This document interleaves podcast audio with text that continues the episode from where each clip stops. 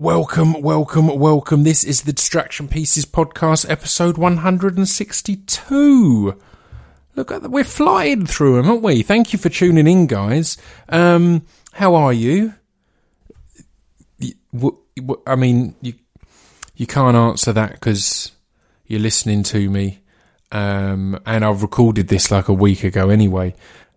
So ignore that. Ignore, ignore the how are you and let's focus on today's podcast. In fact, I'm going to tell you loads of things before we get to today's podcast. Today's po- podcast is, is, is, is with Alice Lowe, who's fantastic. Um, and I was very, very excited to, to have on. I did a thing a while ago asking for people to recommend guests and Alice, Alice Lowe was one of the people that, uh, was recommended and I'm a big fan of Alice. Um, I loved her in Garth Marenghi, um, Dark Place, in Sightseers, and in Prevenge, which we talk about a lot because um, that's what was, had just come out when we recorded this a couple of weeks ago. It's also worth a mention um, that she's got a- new f- a fi- film out called The Ghoul um, with Tom Meeten and uh, and directed by Gareth Tunley. Um, so yeah, I recommend you go and check that. She she didn't have that out when we talked about it, when we met up to talk. So uh, it's not really plugged, but it comes out um, in cinemas in the UK on on what what day is it? On Friday, on August fourth. It's produced by Ben Wheatley, who I I want to get on the podcast because he's amazing. Um, but yes, so this podcast is out today. It's my birthday tomorrow, August 3rd, and then The Ghoul is out on Friday if anyone fancies that. So that's worth a look. Um, things I've got to tell you about. When I did, I released, uh, uh, last year, I released Distraction Pieces podcast, the book, and it became an Unexpected Times bestseller. And part of that was I did a, a Distraction Pieces tour. So I did live podcasts and I think what's good about the Distraction Pieces podcast is its intimate conversation. So I don't think it, that would translate on stage. So the way I do are, are the live ones. I've done, I did a live one in London last year and the year before. Is you guys are the guests, so I'll kind of come out and chat for a minute or two, um, and then you kind of have to form an orderly queue and you get to come on stage and ask a question or pick a topic for discussion and, and we'll have a little chat. So rather than it just being passing a mic into the crowd or anything, you come up and we sit down and we have a discussion and, and they've gone down a really a, a well in the past. But, um, a thing that me and Dan le Sac always had when we toured and a thing that I had on my, on my solo tours was we'd end every tour in Ireland because a, a brief bit of history of me musically. A lot of you, you you won't know, but when we started out touring, we went to Ireland, and at that point, we learned that people only tended to go to Ireland and play Dublin, maybe Dublin and Belfast, but we went and played Cork and Limerick and and and all these other am- amazing places, and Galway, our, our home away from home, um, and Derry and everywhere and it meant we always had this really good feverish following in Ireland. So we always insisted on the tours that we ended in Ireland. Now, the book tour was a different thing because I just had I had to go essentially where the publishers told me to go. So we didn't make it to do the Distraction Pieces podcast in Ireland. So th- this year I decided I'm not going to do any live Distraction Pieces podcast. I know a few people will be hoping for a London announcement soon because it's normally August, September, October I do them, but I've no plans t- to do one. Although I will be popping along to the Hardcore Listing podcast live on August 10th at the Hoxton Bar and Kitchen, and hopefully Tuesday Night Jaw live on September 9th at the London Podcast Festival. Anyway, yes. uh, So I decided earlier in the year I'm not going to do any this year. I'm just swamped. I've got so many projects I'm working on. But then my good friend Leagues O'Toole, who's always booked me and Dan in, in, in Dublin and is just a top, top guy and a good friend, he, he emailed me saying, I'm doing a podcast f- festival in Dublin. Do you fancy coming and doing a distraction pieces? And I said, Leagues, mate, I've got so much on. I've got a few different potential acting gigs that would mean that if they came in, I couldn't do it. I really can't it's not a good idea. I sent that email and then I immediately s- s- s- sent another email saying, "Oh, go on in, let's do it." Um, so we're doing it um, on September on Thursday, September twenty first. Um, I will be at the Tivo Tivoli Th- Theatre. T- Tivoli. That sounds a lot more Irish. I'll be at the Tivoli Th- Theatre t- t- um, in Dublin doing a live Distraction Pieces podcast. You can buy uh, tickets now. As it's the first ever one over there, I'm really hoping it sells well and you guys swoop and come out because it'll be great to see you all. Um, obviously, I'll be knocking about, uh, like anyone who's come to any of my live shows knows, I'll be knocking about afterwards to s- sign stuff. I'll probably have a merch table. I'll sign stuff, have photos, do the whole meet and greet thing. That's that's free. That comes with the price of the ticket. So, yeah, hugely excited to announce that Distraction Pieces podcast live in Dublin on September twenty first. And another announcement. I mean, I should mention this is just this feels like tons of plugs and adverts.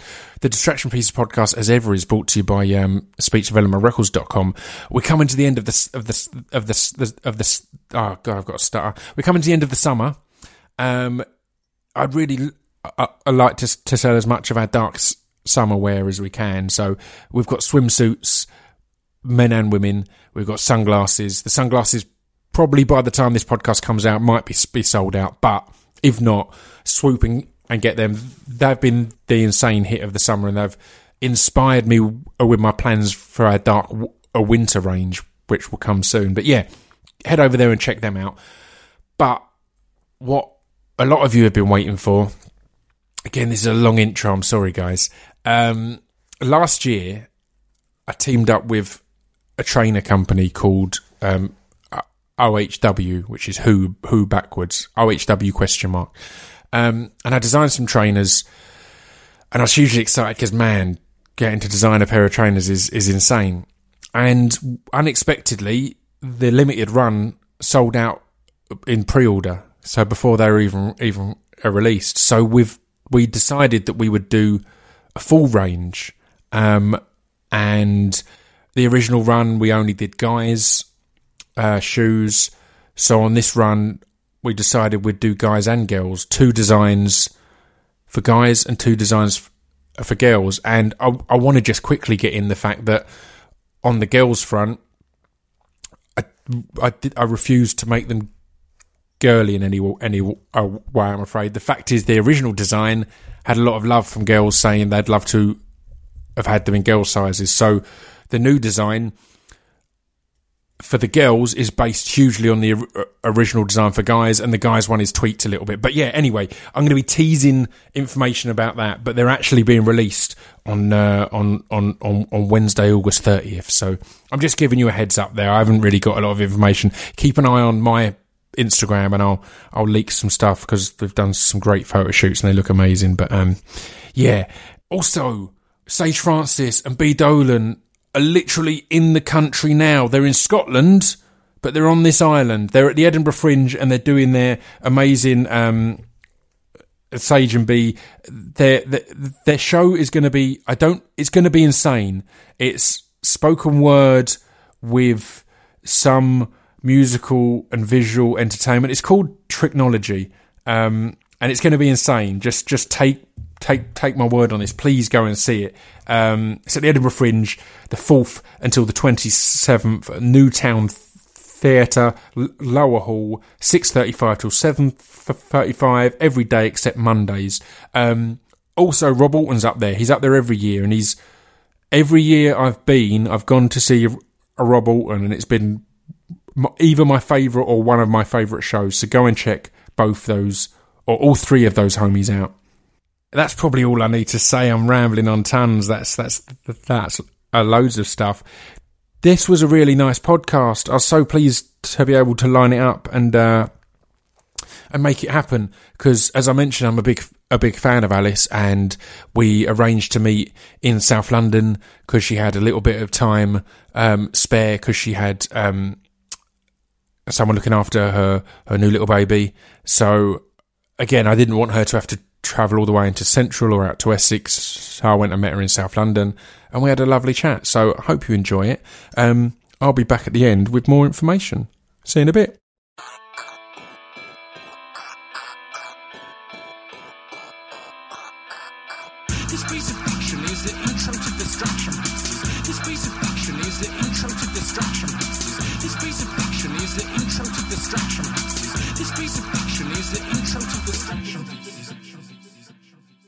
Probably talked about a lot of the similar sort of things recently, so veering off is not a bad thing. That's I've been on- perfect. I've been on a promotional tour of Prevenge for How- like eight months. How really. are they? Because particularly with the interesting things with f- films, I find for actors is that it's something that you, it's everything in your life for a certain amount of time, and then it's over, and then you're on to the next project, Mm. Yeah. and then when you're really deep into the next project. You have to go and be excited about the one that you finished Yeah. a year or two ago. Yeah. So, so how is that on the promo runs of getting Well, excited I, about it again? I don't think I had a break really because the film was made pretty quickly Yeah. and then came out pretty quickly in relation. Um, and also, I'd had a baby, so I wasn't working on anything else. I was just looking after the baby. Yeah, Um, and that's easy, you know. Yeah, that's easy. but also, you know, it was my project, so I don't think I had that same jaded Yeah, thing that like. George Clooney might have. If, like there was some film he didn't really like Yeah, doing, and the next then one kind he's got thing. to go and promote it around the world because Yeah. it's in his contract. So I kind of. You know, I enjoyed it. I look back on it now and I go, "My God, that was knackering Yeah. doing all of that." Um, but I didn't really know that at the time. It was Yeah. only sort of afterwards that I went, "Oh, I was quite tired." Yeah, that was exhausting. So I should add some context. Um, I'm talking to Alice Lowe, and, and, and the film we're talking about at the moment is is a Prevenge. Prevenge. Um, There's two ways, two schools of pronunciation, but I say prevenge. Yeah, I was, I was pleased that just before we started rolling, you, you, you mentioned it. Therefore, I knew which way to say it. That was genuinely. I was thinking, is it Prevenge or Prevenge? Or, but yeah.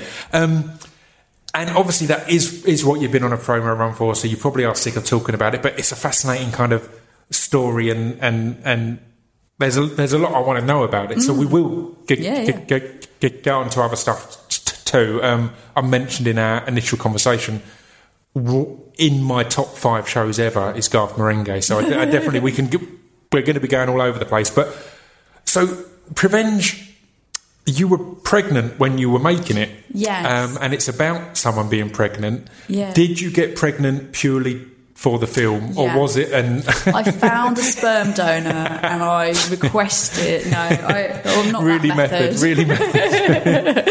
Uh, yeah, I just wanted to sort of, you know, do one better than the Robert De Niro. Yeah. because he couldn't get pregnant. It's one that I found fascinating though because it, it, it, it's key to the script and the whole project. So, was it an idea you already had, and when you became pregnant, it came to life, or was it something you wrote incredibly quickly and could get going whilst whilst pregnant? I, I was already pregnant and um, I was developing a film, but I kind of thought because I was pregnant that I wouldn't be able to make a film. I just was like, it's one or the other, have a baby or make a film while I'm having a baby. So Yeah. I probably will never get to make a film. I actually thought that, That- because I was like, mind, yeah. who starts their directing career with a small child? Yeah. Do you know what I mean?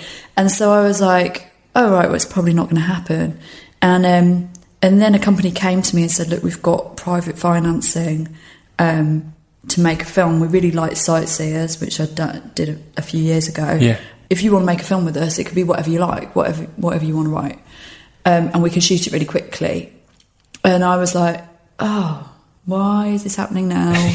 This is like exactly what I've been looking for to happen to Yeah, me in the last sort dream, of three or four years after making Sightseers. I was like, I thought people would be coming to me every week with these Yeah. kinds of opportunities, but they weren't really. So, um, and I actually said no initially. I was like, Oh, wow. I'm pregnant because I was I was quite far along. I was like five, five to six months pregnant when they Wow. sort of made this offer, and then I kind of went away and had a little think about it and kind of went. Oh, I actually should do this because I am quite worried about work. I don't. There's no guarantee I'll ever work again Yeah. after having a baby. And so I went, I kind of had the, I often- often thought like taxi driver, someone should do a female taxi driver. Yeah. So I'd often talked about that actually. And then um, I thought, what would I play as a pregnant character? So I was kind of like, well, if you put those two things together and you sort of get this sort of misanthropic kind of depressed character who's a loner, but Yeah. she's pregnant. Yeah. And that would be a sort of female taxi driver, and then i've sort of pitched it to the company as a you know revenge. It's like a revenge movie, but with a pregnant woman, and they were like, "We love it." I was like, "Can we do it in the next two months?" And they were like, "Yes." And Amazing. before I knew it, we were doing it, and there I was going to be someone else was going to be directing it. Jamie Right. Adams was going to direct it, and then he was like, "Look, it's your story. I don't think I can tell this story."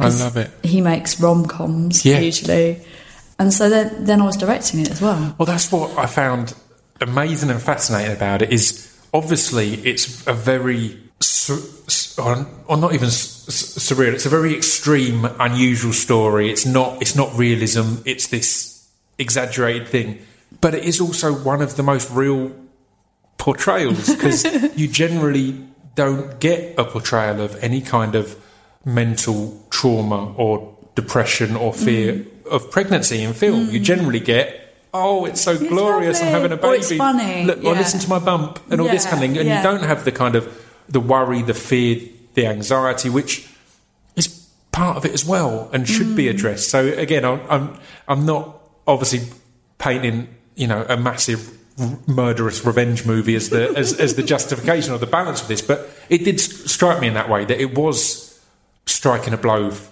f- for those who get pregnant and go, oh, it's not like I've seen in films or on TV. Hmm. Well, I mean, that was why I could write it so quickly because I was in the middle of this experience. And for me, I was already worried about work and I was worried about psychologically what effect it was going to have on me. Was I going to enjoy it? Like, I'd always had so much freedom Yeah. as, a, as a writer, a performer, whatever. In my job and in my life, I'd sort of pick and choose what I want to do. If I'm going to be mon- without money, it's fine because it's just me. You Of know, I won't eat for a few weeks or Yeah. whatever. And suddenly I was like, oh, everything's going to change. And I was worried about it. So all of that stuff I put into this metaphor of this woman who's deeply unhappy and is, is lo- has lost a big part of her identity and she's going on to take revenge on society and Yeah. stuff.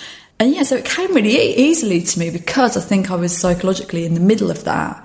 And for me, it was like I really wanted to tell the story from the inside. I think there are horror films that are about anxieties about pregnancy, Yeah. but they're usually from the outside in. I feel like they're kind of someone who's fears pregnancy in someone else. Yeah, yeah, And yeah, I was sure. like, I want this to be about a woman who's going through these experiences, and also like in a non. Um, you know, a non-exclusive way. I, I sort of wanted men, whoever, people who haven't had kids, to be able to watch this and go, "Oh, that's how it might feel for me if I was pregnant." Yeah, yeah. that it's as strange to, to the audience as it is to this character that she's provided this psychological weird exploration for the audience. and that makes makes makes sense because on, on on the surface at the start, it feels like the horror character is is is the character that you're playing and the person that's going around killing. And as it goes on, you realise the horror character is really the child inside of your character, and your character's fear of that child is driving everything. So it's kind of it is this more. It, it- it's not as simple as it's a crazy pregnant lady. It kind of the horror really comes is as you said is all happening internally, all, mm. as much as it's manifesting externally because people are getting killed and mm. there's some horrific injuries. Poor, poor old Tom Davis, who's, who's been on the podcast as well, he has a, a, a, a rough end. But again, it's yeah, it was fascinating to see that that the horror it's really an internal horror story rather than the more obvious external horror story that drives the the the first level of narrative. Yeah, I mean that was the thing. I never wanted to. I mean, I, well, this is something that emerged really. I don't know how much I really planned this, but you know, I, I think that when you see a horror film, quite often it's a general. It's sort of generally telling a story, like Yeah. a like a fairy tale, and it's like this could happen to anyone. And and with this story, the more that I made it, the more I realised it was about this one woman. This Yeah. one, it, it's everything that's going on in her head, like the music, the sights, the sounds, everything is psychologically where she is, and it's quite a weird story. Yeah. And I think that was how we could bring together, as you said, like this mixture of realism and surrealism, because it's just everything that's happening to her. I- i- Is she mad? We don't know. Is she, you know, psychologically affected um, by what's happening to her? And and yeah, as you say, it's a very very internal thing, which.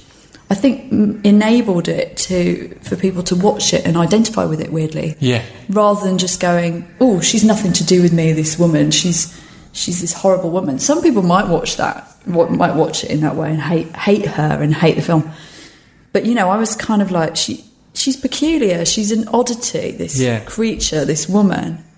But weirdly, I think that makes people identify more with her. Yeah. because she's an outsider and she's completely strange. And it's, it's, it's a fascinating one because it's finding, and it's what was done amazingly with uh, sightseers as well. That it's writing characters that are the villain, that are murderous, that are cold blooded, but written in a really real and warm and genuine way. And again, that's the that sounds like to write that you'd have to make it in some way unrealistic, but it's not. They're, they're, they're all done in very matter of fact ways. Um, in Prevenge and in Sightseers, there's no kind of big switch moment as such. It's all just, okay, well, this is happening. I think I think it's partly what comes from approaching writing or filmmaking as an actor as well. Mm. Is like you know you have to like the characters you play, even if they're baddies. You know Yeah. that's kind. Of, I think Dustin Hoffman says that. It's like you when you're playing Hitler or. You know, Captain Hook or whatever. Yeah. You can't go, oh, I'm really evil. I just I'm walk horrible." around being really evil. You have to think, no, I'm the goody. I'm, Yeah. I'm not the baddie. I'm the goody. And so, you know, if you're coming at it from that point of view, when you're writing, you sort of love the characters as you're writing them as well. You have Yeah. an affection for Yeah. them. And I think even in Prevenge, like, all the characters are pretty flawed. Every single person you meet is, is problematic Yeah, in some yeah, way. completely.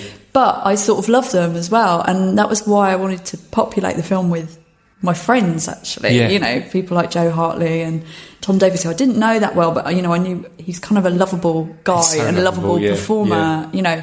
So I knew that if you put sort of these lovable people within those characters, even though they're doing sort of despicable things or saying despicable things, you've got this tension then that you, which is real life, Yeah. you know, that Yeah. one minute you think someone's amazing and the next minute they do something and you think they're a, you know, Yeah. a right. I don't know how much you swear in these. You can swear all you like. You can swear all you like. Go I, am ahead. I'm too embarrassed to say the word now, but you know, I think that's real life, and it's it's it's going against the film structure thing of like having a traditional protagonist antagonist. It's like Completely, and it, it, it makes it more engaging in many ways when it is just f- forcing people to accept that these these these villains and monsters aren't aren't monsters. They're people. They're humans. Mm, They're normal mm. people. They're not. They don't walk around and get up and go, "Oh, I'm going to kill a cat." And then get. You know what I mean, the the dark things that happen happen as a one-off in what could be a nice life, or, or as a mistake, or whatever else. And I think that makes it think more, it's all the more engaging. It's a hangover of sort of probably religion, isn't it, in Christianity, that we sort of have this need to tell narratives where we go, they're definitely bad. Yeah. And we probably do that in our lives as well as like, they said this thing to me, so they're horrible. I hate them now. They're on my shit list. Yeah, yeah. and this person, although they're great, whatever they did, I'd like them, whatever they did. And actually, everybody's a mixture of that, those things. And Everyone's it's sort of completely a mixture. we, yeah, we find it hard, like you know, reading in a newspaper, like someone that we, you know, we've led to believe they're criminal and they're awful, and that Yeah. they once did something nice, and you're like, Yeah. well, that's completely possible that Yeah. someone could murder someone but do something. Ni- nice for their granny. Th- you know, people I think- are a mixture of all different completely. qualities. I think in, in many ways it's the strange arrogance of human nature of us thinking that humans are these these wonderful things because we do have that belief that at the core we're all good people. And I don't think we are. I think Mm. at the core, everyone is capable of being the most beautiful and wonderful person in the world. They're equally capable of dark, dark, horrible things. And yeah. children are a great example of this in that they are these beautiful things, but equally, if you've got two small children and one takes the other one's toy, the other one's natural reaction is to punch them or lash Yeah, out in some way. yeah. And we spend a lot of time training them out of that and turning them into these people. But to say that human instinct is beautiful and selfless, it's not. It's something that we all work on Mm. on a day to day basis. And that's a good thing and that should be applauded, but it should also be recognise that it is an effort and it is something that we work on as a society and as good humans rather than this natural thing. A lot of exactly what you're saying went into the film actually Yeah. because I was thinking so much about this thing as well. When you have a baby, you do. You know, I was scared of what was happening politically. Yeah. You know, even before like Donald Trump was Yeah, yeah. came into power, that happened Yeah. when I turned up in America to promote the film. Amazing. And, and Donald Trump got in. I was Timing. like, why am I here? This is so scary. Can I leave immediately? Yeah, exactly. But you know, I, I, I was reading also like Hobbes. I, don't, I started. I've started doing things where I read a bit of philosophy about the films that I'm making because I, Great. in my old age, I'm getting much more into history and Yeah. types of thinking and stuff. And and I do think there is this movement now of like, um, especially what's happening politically, of like idealism's being really denigrated recently. So denigrated that we believe even things that in the 60s was just normal, like, yes, we want a national health service and yes, we want this. Suddenly that's crazy and leftist, Yeah. you know? Yeah. And I'm like, when, when did we start demonising idealism? Because for me, like, uh, you aim at idealism, but you're never going to get it. But Yeah. that doesn't mean you stop aiming for it. No, completely. And, and when you bring children up and you read them fairy tales, you're trying to encourage them to buy, be idealists. Yeah. Everything that we, you teach a child is be good, share, do all these good things. And you're supposed to suddenly stop teaching people that when they get older. Yeah. Suddenly, like, oh, that's ridiculous. All of Yeah. that was just fairy tales. That's all nonsense. Yeah. You can abandon all of that now. Yeah, completely. I mean, you, you, you you blur out at the shades of grey to children because they can't conceive that, so you aim for the top. But it's ludicrous to start saying that as soon as you're aware that there's degrees, that you shouldn't still want the very best as well. That's that should be what we aim for. And, and just that idea of like teaching people the basics is like teaching manners, isn't it? Yeah. It's sort of like this. This is what we're aiming at, but pragmatism means we can't quite get to that point. But we, you still got to have those basic. And I, I just ended up having those kind of debates with people around the election of like people going, "Well, realistically, there's no money tree, there's no blah, blah, blah." And you're sort of like, when did we stop having ideals? When you Yeah. know, what when is that? I, I don't know. I mean, for me, it's I'm, I'm really um, this is what I'm interested in with my next film as well. as this sort of romanticism? Really, Yeah. I'm researching that a lot. It's um, you know, not just romanticism in the idea of love and all of that, although that is part of it. Yeah. Um, but you know, idealism and having these sort of pure is a purity of intent about what you want. Completely. And- It's, it's, it's, it's. I feel it's perfectly acceptable to lose a battle if your reason for entering that, that battle is correct and something that you mm. believe in. So it shouldn't j- just be, oh, here's my belief, but am I going to win that way? Mm. Well, what's that got to do with anything? If that's your belief, then that should be your belief. It shouldn't Yeah. be. It, it's strange to break things down to, but can that belief a win? So it's, it's your belief, mate. Mm. It's, it's what you believe in. So it shouldn't matter if it wins or loses. You should be doing everything you can to make it win, but that shouldn't be the defining thing on if that's your if that's that's your belief or not. Yeah, I mean, it, and it's that thing of like you might fail as well. Like being Yeah. an al- alcoholic, you, you might slip up and have like you know go back to the booze. You might have a belief and then you know not follow through on that belief, but you sort of go right. I, I failed, but that's okay because I'm a human being. Yeah. But I was I'm trying to be good. I, and I think it's all that thing of like you know religion has gone from our lives, and I, Yeah. I'm not religious. Yeah, But um, you do start to go, oh, there was loads of useful stuff about religion. completely. and people like I'm a I, I I love Ricky Gervais. I think he's great. But one of his strongest arguments against religion is he always kind of says, "I don't need religion to tell me What's, good and bad. Yeah. I'm, I'm good because I choose to be good. But he's ignoring the fact that his values come from a society that is drenched in Christianity. Mm. So the reason he knows what's good and bad is down to religion, probably far down the line. So he's built, he's he's grown in a way that allows that. And, you're watching films that are informed by those tenets Completely, as well. completely. Like everything, yeah, everything that we see, you know, you can root it back to Christianity Yeah. at some point. Um, you know, and I find all that stuff really interesting. I mean, I, I'm really into Alan Moore. Yeah. uh, who I just read an article by yesterday, and you know, I love this thing that he has. He has this sort of, uh, you know, I'm going to really clumsily try to put in a nutshell what, Yeah. what he's about because he's like the genius. But um, for me, what I love about him is he sort of realizes that, you know, as human beings, we're limited. Yeah. So we own, we're limited by language. We're limited by our brains uh, of how we can understand the world. Completely. And so he sort of goes, he almost goes, well, you go with that weakness. You know, if we've got a tendency to be into superstition or magical thinking, what can possibly be wrong about that? 100%. When when we do it naturally as human beings, yeah. The way, science is is limited. We're you know, it, it's this sort of understanding that um, we're just little creatures. Yeah, yeah, no, completely. Um, I'm, I'm going to put a caveat there that Alan was the third third guest I ever had on Oh, the really? podcast, and I recommend that people go and listen to it because there's a whole section at the end where he talks about magic, and it's something that I'd had on my notes. I'll talk to Alan ab- uh, uh, about magic, but a, a little bit of it was.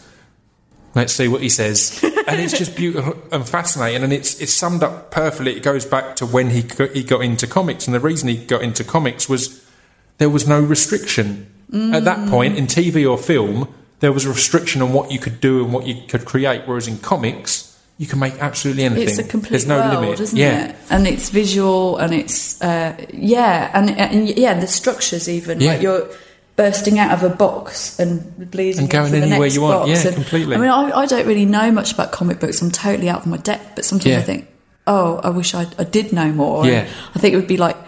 You know, suddenly deciding to learn a language or something, or learn about a culture, it's like a huge undertaking to Yeah, dive in when completely. you've never But again, it's, known it's, anything it's, about it. it's, It's it's it's it's knowing to respect that each art form can do things that other art forms can't. So I, I came up in spoken word, and it took me years to realise that there's stuff that written poetry can do that spoken word can't do because of the, Mm. the punctuation and the layout and things like that that you can't do just speaking. Equally, there is is is it is the other way, but. Uh, uh, with Alan Moore, uh, when he made the Watchmen, because that's that's the book that got me into Alan Moore because I'd seen it was in Time magazine's top hundred novels, and I was like, "But it's a comic." It was like, "But it's in their top hundred novels of all time." or Whatever. I Yeah. was like, "That's amazing," and it's because it's it's a comic, and then it's got some files in it from a police report, and then it's got some news clippings and stuff like this. It's like, wow, this is this whole thing. It's it's, so completely rich. own. Yeah, it's its own medium. It's, it's, it's it, it came out of nowhere, and that's it's fascinating. Um, what we were touching upon then, and we will get on some kind of track at some point. But the beauty of podcasts is, is, is you don't necessarily have to. Where we were talking about uh, the the reason for having your values being something further than just a, a- a winning an argument. A while ago, I was I got really into reading up on the experiments of, of Milgram, and, and the famous Milgram experiment is the you're in a room and someone in a white coat is telling you to. To, to give an electric shock to someone in another room, Yeah. and because you're being told and you can't see them, it allows further and further. But ages ago, I was developing a documentary with BBC Three, and they may be offended I talk about now, but I walked away because they, at that point, were trying to d- d- d- direct it far too much. Right, Do you know what I mean? It's, it's that thing that can happen with TV. It could be, here's my idea. And they're like, how about we do this, this, this? And for me, I didn't have a desire to be a, a presenter, so I was like, oh no, I'll leave it then. Yeah. Which kind of sh- shocked everyone because it's like, you're walking. I was like, no, I wanted to make this, and you don't, so we won't. Well, also, it's not It's documentary, Yeah. then, is it? Yeah, it's not exactly. following. If we're changing the na- narrative, but one of the ones that came to mind, like, or, or one of the things I planned out was another experiment of his was he did an experiment where it was in New York, and it it, it, it, it just had one person on the street just uh, looking up at a skyscraper, Mm. and he'd see how many people that walked past uh, would look, and then he'd do it again in another place we have two people looking up. And I think he got, it only had to get to four people to get 100% everyone that walks past would look up. So it's amazing that, that strength for the, the crowd. And, and the way I was, I was going to adapt that was to use trains because uh, living in Essex, there's like the last train home can be an ugly, ugly place. And the idea was to be on a train and have one person drunk or whatever nu- nudge a stranger and go, like fucking immigrants, blah blah blah. Mm. And again, in general, in that situation, I'd argue with them. I'd say no. But then, would you, if there was two people going, yeah, they're immigrants, and I, and then mm. three, and then four, and see where that that point g- goes? And it's a fascinating one because again, you, I'd like to believe that your argument is, if unless there's a physical conflict ch- there, your argument sh- should remain, no matter how many people are disagreeing mm. with you. But I'm also aware that that's not always as easy on a Yeah. train at night. If everyone else is going, yeah, they're immigrants, I'd like to think I wouldn't join in, but I might not argue with everyone. But it's a it's a Yeah, tough well, it's one. an interesting thing because, like, recently the whole sort of Jeremy Corbyn thing, Yeah. I've seen people do complete volte-faces on, Yeah. on Facebook. You Yeah. know, they've gone from going, "I hate him, he's ruining the Labour Party. When is he going to go?" To going, "Oh, I saw him at Glastonbury. Isn't he great?" Oh, isn't he great?" And and I'm sort of like, right, someone somewhere made it socially acceptable to you to, to do that. To, Yeah. to go, oh, it's all right for middle class you know, 38 year olds to support Jeremy Corbyn. It's not stupid. Yeah. And that's really interesting because it is. Yeah. I mean, I think the thing is, like, it depends.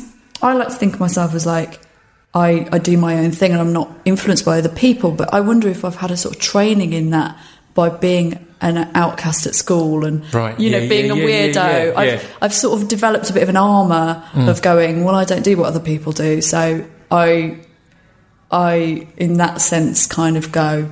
Oh well, I always thought he seemed like quite a nice man, so Yeah. I was never influenced by people He telling me not okay to like anyway, him. yeah. You know, um, but at the same time, like I'm an actor as well, and sometimes I do feel like I, I get influenced like by people's accents and stuff. Like if I'm in Manchester for two days, by the end of those two days, I will be doing a Manchester accent. Yeah. It might be a really bad accent, but Yeah. I'm not doing it intentionally. It just happens. Yeah. and I just think that's like that group experiment, isn't it? It's like it only takes me like three days to be in a bunch of people I'm talking the same I had, them. I had a, a road trip a, a while ago, and it's going to sound like a name drop, but it's, it's because of his addiction to that acting and mimicry. But I was on a road trip, it was, and it was just me and Tom Hardy, and we were going off up north, and we had about four hours driving, and he had to stop halfway through and apologise because I've got a stutter, and he was saying. I've noticed that I keep stuttering. I'm not m- mocking you. It's just because do you know we're what? I- only in that company. I think I've been doing it with Yeah, you as well. and again, because it's, I it's an actress thing. It's just that thing you just start. But you it's, have that it's in an empathy thing as well. Yeah. I'm, I'm flushing myself now. I'm so I'm not, but I do. You know, there's like this test that um, if you see someone yawning and you, if you yawn, Yeah. it means you're empathetic. And Right. I Fascinating. totally, if I see someone. I mean, I think a lot of people do it, and so it's quite a standard test. If Yeah. you don't yawn, it might mean you're a psychopath or something. um, but I, it's because I like people. I mean, Yeah. I generally sort of go, I, I like you, therefore I want to be a bit more like you, Yeah. and then I'm, I might unconsciously have the same Yeah, body posture as them. And I've- but. I think that that is probably a skill then that lends itself to acting, or not even Completely. a skill. It might be something that actually gets you into trouble as well. Um, in various ways, it might be something that Yeah. isn't that great. if you're suddenly doing an accent somewhere you shouldn't be doing an accent, but you've just naturally done it, and it Or- feels like mockery. I've had that before, where I'll I'll, I'll mimic thinking because I'm just I'm just thinking to myself, and then I'll be like. Oh, that sounds like I'm taking the piss. That sounds like I'm just do it. Yeah, Someone said to me, like an Australian girl that I used to live with, she said, I'm going to do it now. People just constantly impersonate my accent, and I just don't, I just find it quite rude. And I, you know, would people do that to everybody that they met? And I was like, do you know what? You should take it as a compliment because people actually like Australians. Yes, yeah. People generally like Australians, and if people are impersonating your accent, it's because they like you. Yeah, And they yeah. think that you won't be offended because they like you. If they were worried you were going to be offended, they would not. If they didn't, if Yeah. they felt alien to you, they wouldn't do it. Yeah. you know. But they Or- think that you're going to be all right with it because they'd do think it- you're so friendly. they'd do it when you can't hear it, Yeah, or they'd be doing it offensively. It's Yeah. they're doing it in front of me. Behind They're your back. embracing Well, it. this Yeah. German girl said to me, blah, blah, blah. you know, you might well be doing that in a, a traditional, you know, xenophobia It's- against yeah. Germans. Not I mean, that I have, but it's all, fa- all, all, all, all fascinating the way v- voices and ways of speaking can affect people Mm. so much. Like I genuinely, I've, I've thought about it on, on the podcast front. I think having a stutter helps me because I think it does put people at ease because there is that kind of there's there's that empathy there. Mm. n- not that I'm intentionally painting myself as this as this poor st- st- stuttering boy on cue as this poor stuttering boy, but again, I think it makes it. It's then not intimidating. I'm not there. I'm not here questioning you and, qu- and quizzing you. We're just we're having this chat. I so- definitely think that's true. I mean, I sort of, I, I think that I, um, I get stuff wrong in my grammar quite Yeah. often, and I don't, I don't know. I mean, I know what the correct thing is because I will write Yeah. it correctly. Yeah. Um, but I do generally think that I don't want people to find me intimidating, Yeah, and yeah. I, I definitely, I don't like it when people talk in a way that is deliberately intimidating Yeah. or exclusive in a way that Yeah. I feel like. So I think that is something that.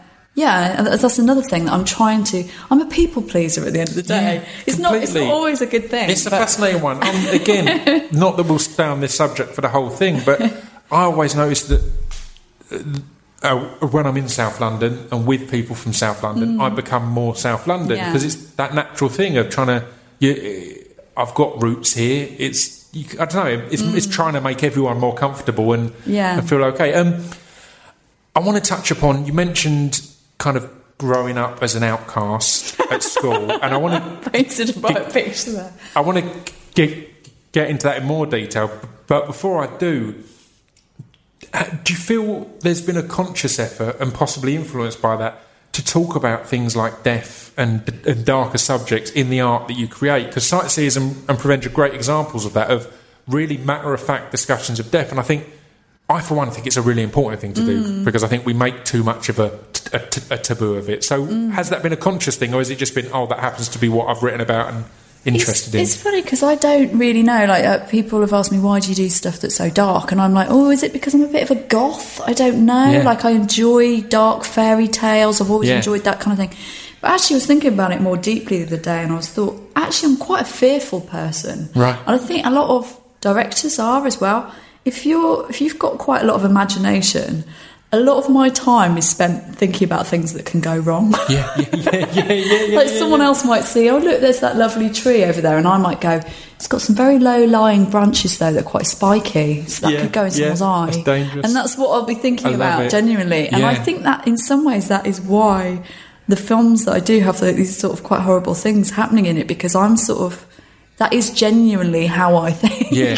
Do, do you adore the Final Destination films then? Because they're just the ultimate that. It's going, what can we make go wrong in this room? Plane, it's going to crash. That's it. Or Yeah, Final Destination exactly. is extended versions of the opening scene of Casualty um, in, in, in, in, in a Hollywood manner. It's just going, let's, let's make the crazy things all fall apart and go wrong. Probably, yeah. Well, I don't know if I would enjoy. I don't know if I enjoyed those films. Is that the right word? Maybe if I watched my own films, I wouldn't enjoy them. I don't know. It's like people talk about what happens to Tom Davis, and they're like, "Oh, I really cringed." Do, do you still cringe? And I'm a bit like, no, because I know it wasn't real. Yeah. So it's like I just think about you know us. You know that bit that went wrong because the cardboard knife went all Yeah. floppy and stuff like that. Yeah, you've got that So- greater awareness. So, so when you're writing, is there a thought of how people are going to react, or is it purely writing to please y- yourself at the time? I think I do. I mean, in my dreams, I would always make stuff that I want to see. I, I don't think. I think there's all sorts of pressures upon you uh, in TV and film of making something different to what you actually want to see. And I think that's always the battle that I have. It's like, well, this is what I think's good, and someone else is telling me it's wrong, or that it's not quite good enough, or you know, whatever. But I, I always try and make stuff that I want to see. But at the end of the day, I'm I'm a live performer as well. That's where I started out was doing theatre and comedy. And I always think about the audience reaction. To me, that's it's all about the audience Yeah, reaction. And um, you know, I'm, I'm trying to press buttons with people. Yeah, so yeah, yeah, yeah, That's yeah. always a consideration. But it's it's almost like I'm sort of thinking of it as being like a a ghost train or a roller coaster or something. It's like I'm thinking, well, they, they have had a bit of that, so I want to take them somewhere else now, and I want to do a bit of this and a bit of that. And to me, I'm like, I'm hoping I'm giving them their money's worth by taking them through a range of experiences. Exactly that. Yeah, yeah, yeah. Again, I think that comes across of it being a, a journey of emotions rather than just where do I get the next laugh. Um, and uh, weirdly, my first viewing of Sightseers was ruined a little bit because I went to see it at the Odeon, the, the Panton Street ones are just off Leicester Oh, Square yeah, yeah. and there was a, a guy in there who was really laughing belly laughs Like constantly. a bit too early. And- or- yeah, just constantly. And, and that was it. The thing was, it's the kind of humour that isn't laughter track type humour. It is Mm. kind of like it, it's stuff that I would go away and tell people about instantly and be excited. But it's I don't know. It's a lot of it. There's a few points, obviously, but a lot of it on is it. written as these big belly laughing. So it was one that I then was keen to go and watch at home Yeah, as soon as yeah. it came out because I was like, I found myself uh, railing against enjoying it because of how much he was enjoying it. Like, Oh, a- yeah. well, no, no. Well, I mean, that was good, but come on. And it's just like, no, I now need to watch it and just enjoy it. So yeah, Well, also, you don't want to feel one. like there's expectation because that's yeah, what I really you're felt forced with. into it. Yeah, in Prevenge, I was like, I don't really write thinking, how am I going to make people laugh? Really, Yeah, I don't. I mean, I sort of go, oh, that's a funny joke or that's a funny situation or something, but I'm not all the way through going, oh, this isn't funny enough. This isn't funny Yeah. enough. I don't care actually that much. I mean, other people will care more, I suppose, but I'm just going, what's a good story? What's truthful emotionally for the character now?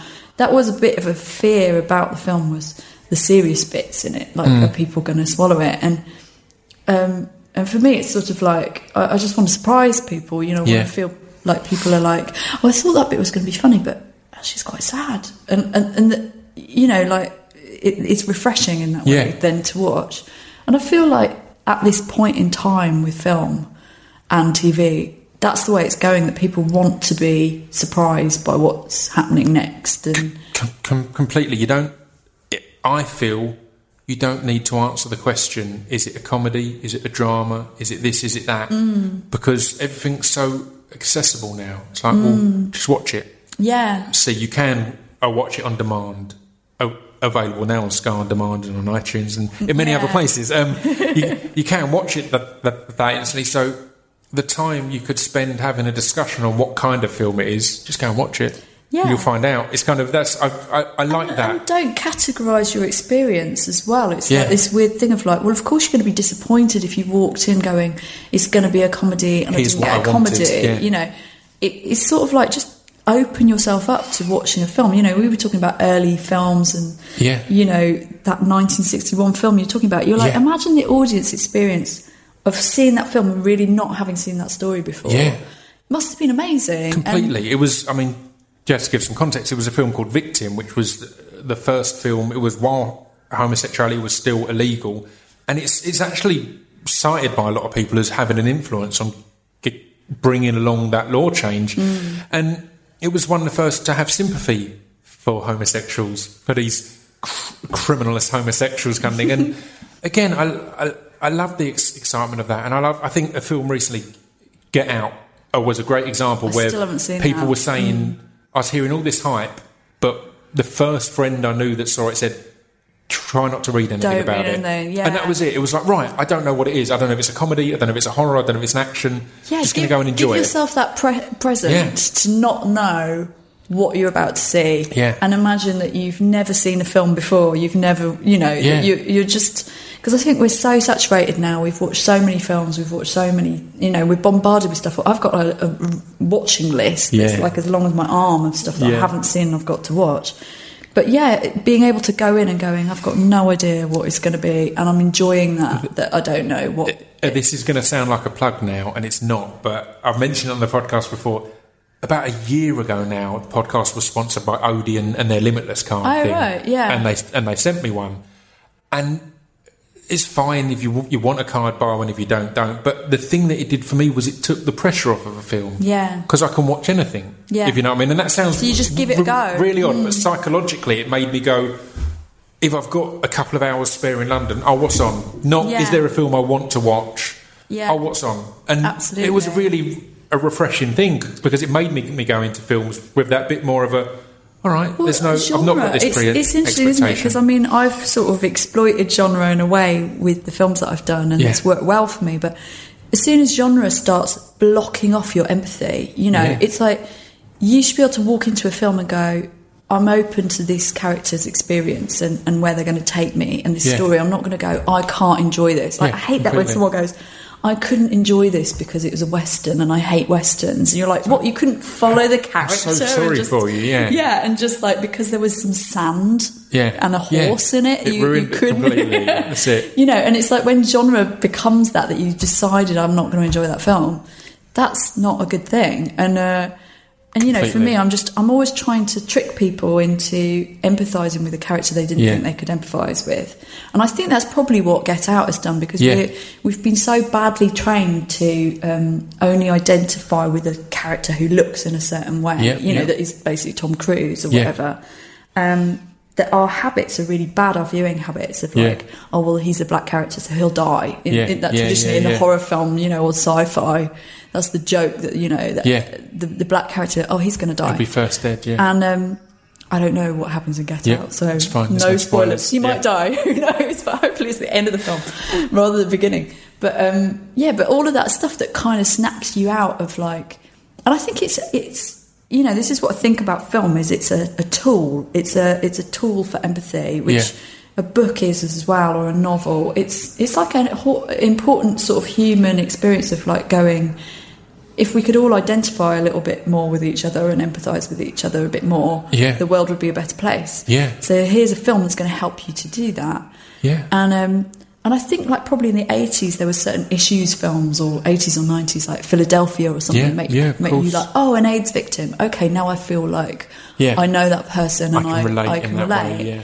and I don't I think it's more subtle what we're doing now it's kind of um, films that are still issues films but they're sort of disguised in Yeah. as, as genre Yeah, yeah, yeah. and um, yeah. and that's kind of quite interesting. And that's sort of what Prevenge is. I, you know, I don't go out my way to make some sort of tract that is preaching to Yeah, people about yeah. feminism or motherhood or anything like that. I just write what I want to write and that I enjoy writing. But at the same time, all of those things.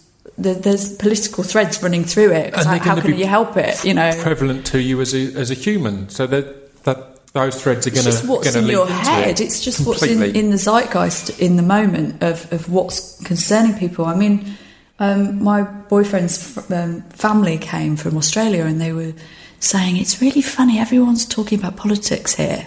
Like people don't talk about politics in Australia. Yeah, yeah, yeah. Uh, or, and I was like, well, that's because of what's happening. It's just this Yeah. is the climate that you can't avoid it. You know, it's like I've never seen so many young people being so engaged with politics. But again, And- you rewind t- t- a uh, 10, a f- a 15 years, and it mm. wasn't a topic that was, was, was prevalent and was all Mm. No. over things. It is, it's weird how these things have cycles, and you kind of have to have some bad to make, to make people care. It, it, good al- things to happen, it always yeah. concerns me how bad it has to get before people care enough to really do something. I mean, at the moment, we all care enough to, to write some Facebook posts, but is that making a big difference? Is that it's that concern of mine has, has always been, and I've told some friends this, and every time something bad happens, people are like, "Oh, you must you must be loving." it." It's like, no, no, no. I'm, I'm aware. My awareness is that I feel it has to get a lot worse, but but that doesn't mean I'm looking forward to it in any way. Mm. It's just I think it is that kind of in a comfortable uh, Western society, it's going to take a lot to shake us out of our, our, s- our, Stupor. our- our- yeah, our armchairs. Yeah, oh, such. definitely. I mean, I, I get I get guilt about it. Like a few years ago, I had real guilt about it. I'd just done sightseers and I was working quite a lot, and I was doing a TV show, and I really felt like, oh, this industry is quite selfish and horrible. Actually, I don't know. It was a tough time for me. Weirdly, Right. it was like a big big um, time in my career, like. Success wise, on from the outside, Yeah. probably people were like, "Oh, that's great, you won some awards and stuff." But actually, internally, I was like, "Oh my god, if I'm going to carry on working in this industry, I'm going to have to develop a bit more of um, philosophy about what I'm doing because Right. this is actually quite a dark world to work in." Yeah. I just felt that that way that oh my god, I've got access into this world, but it's It's quite a cutthroat. yeah, and- and it's that whole thing about holding on to your principles and stuff like that. And um, yeah, it's cutthroat. And uh, it was funny because I was working with this actress, and I and she was sort of probably late 60s Mm-hmm. and I was talking about it like I don't really know how to cope with this, and and she said to me, "Oh well, I'm a Buddhist, and I've been a Buddhist since 1977 or Yeah, something." yeah. and I will bring you a book that explains how you deal with all this stuff. Yeah. And she brought me this book on Buddhism, and it was amazing. And I, um, it was it's a very um, pragmatic branch of Buddhism, this particular Buddhism Yeah. that she follows. And there was loads of stuff in there that was like, oh, this is so it's like a manual of how to deal with all the crap that happens to Yeah, you yeah, yeah. because it's all about very human emotions like jealousy or you know envy or anger or any of these things. But one of the things that he said, there's all these different levels towards enlightenment. The top one is nirvana and en- enlightenment, but there's one sort of a couple further down which is called bodhisattva. Right. And it's this idea that if you have a purpose in your life, that that's sort of good enough. Or that's how I read it. That It's sort of like you might have a purpose in your life, and it might be just being a good mum. Yeah. But you know what? That's all right. Yeah, That's yeah. if that's your chosen purpose. That's enough. You don't have to go out and be a political activist as well as all Yeah. of those things. Completely. You don't have to. And it was really funny because I read that and I thought maybe my bodhis I'm saying it wrong, but bodhisattva, however you say it, maybe that's going to be making films. Yeah. And I actually felt like I can deal with that because, you know, I, sometimes I'm feeling like, yeah, I should be taking to the streets and protesting about this and that, and like, it's weird. I mean, you spoke of of, of, of, of the filmmaking industry, uh, and it is under a microscope all the more. But it's also something in society now with social media. Is there is that constant comparison to what other people are doing? Mm. So, and again, it, it's something I don't like. I Mm. I think it's fine to go and protest, Mm. but you don't have to. It's fine to do- donate to charity, but you don't have to. You're not a Mm. bad person if you don't. Mm. There's, there, there- there shouldn't be these these things of this is what you should do, and it's an interesting one because it it relates to the the entertainment world because there's exactly that. You mm. could absolutely. You've just done sightseers. You've won awards as a writer and as an actress and all this mm. kind of thing, but. Are you doing anything production wise? Are you producing anything? Do you, do you know I mean? Yeah. There's, there's always these things of there's always something else that, Yeah, more that you could they be want to do. There's a Mitch Hedberg joke uh, where he said uh, it's a weird thing with comedians. They go, "Oh, you do comedy, but can you act or can you write?" And he was like, "You never go to a chef and go, "You're amazing, world class chef, but can you farm?" It's like, What about gardening? No, ex- ex- exactly. It's kind of it's, it's that weird thing in the entertainment industry that as soon as you achieve something somewhere, there's this expectation that you should be achieving it Yeah. it's somewhere else as well. It's like, no, you could. It can just be that what you're doing is uh, some, in some is ways, your I just goal. think success in life, or which you know should be happiness, is actually about editing. Yeah. It's all about editing. I mean, Right. editing is a very powerful process in filmmaking. As Right. I, you know, I work with an absolutely brilliant editor called Matteo Bini who Yeah. did Prevenge. It's a very careful, you know, difficult skill. But I sort of think in life, if we just let ourselves off Yeah. a little bit more and Yeah, just yeah, went, yeah. because this is what I'm finding at the moment. I'm getting a lot of meetings, and I I'm sort of going. I, I really need to kind of work out which of these meetings is really for their sake as well as my own. Because I'm like, I could go to this meeting and nothing could come of it because I'm so swamped Yeah, in my yeah, yeah, brain. yeah, I'm so yeah, yeah. cluttered that actually don't end up actually, and then it's a waste of both of our times, you know. So it's sort of like being selective of, uh, and I think the people that really do what they want to do are, are brilliant at editing their lives, at Yeah. selecting where, where am I going to make an effect, where the am I actually going to at do the right something. time in the right moment. Yeah, Yeah, I mean, and also that thing of like, you know, doing a podcast, even, you know, something like this is. It's enough to be someone who's got an open mind and questioning things and encouraging other people to Yeah. be like that. That's putting good into the world as, as I see it. You Yeah, know, it's not. You don't have to be sort of like storming Westminster with a torch in your hand, like to exactly. go And- uh, uh, injustice. But it's having that confidence in what it is you want to do and the importance of that. I had, I had, I had Sofia Boutella on the podcast a few weeks back, and she told an amazing, really inspirational s- story to me that she was touring the world as a dancer for Madonna, and she went in one day and she said to Madonna, "I'm leaving the tour because I'm going to act." And Madonna was like, "This is amazing. Have you got a good a good role then? Have you got this?" Because she'd done a few bits, and she was like, "No, I've just decided that that's what I'm going to do." And it, it wasn't with any solid plan there. It was just she realised that that was her goal, and Yeah. she needed to focus on that. Yeah. And while she had all these other opportunities, she edited them, them all out and went, "Here's where I want to be." And that's a powerful thing, I It's- it's think, and a really yeah. It's like you hear stories of people who lose their jobs, and sometimes you go, maybe you needed to lose your job 100% because what you did that you actually want to do? Like, yeah. you know, maybe they didn't like their job or whatever, and and it is that thing of like. You know, it took me a long time to direct or accept that I wanted to direct. Yeah. You know, it was that was a difficult thing for me because, you know, to an extent, when you're an actress, you're quite passive. It's someone else coming and telling you what to do. Yeah, yeah. In a way, you're like a little dolly, wait, going, pick me, play Yeah. with me today, please. Like, find me the most interesting dolly that you have, and and so how would you like me to be? yeah, exactly. What do you want me to wear for, Yeah. to be in this role?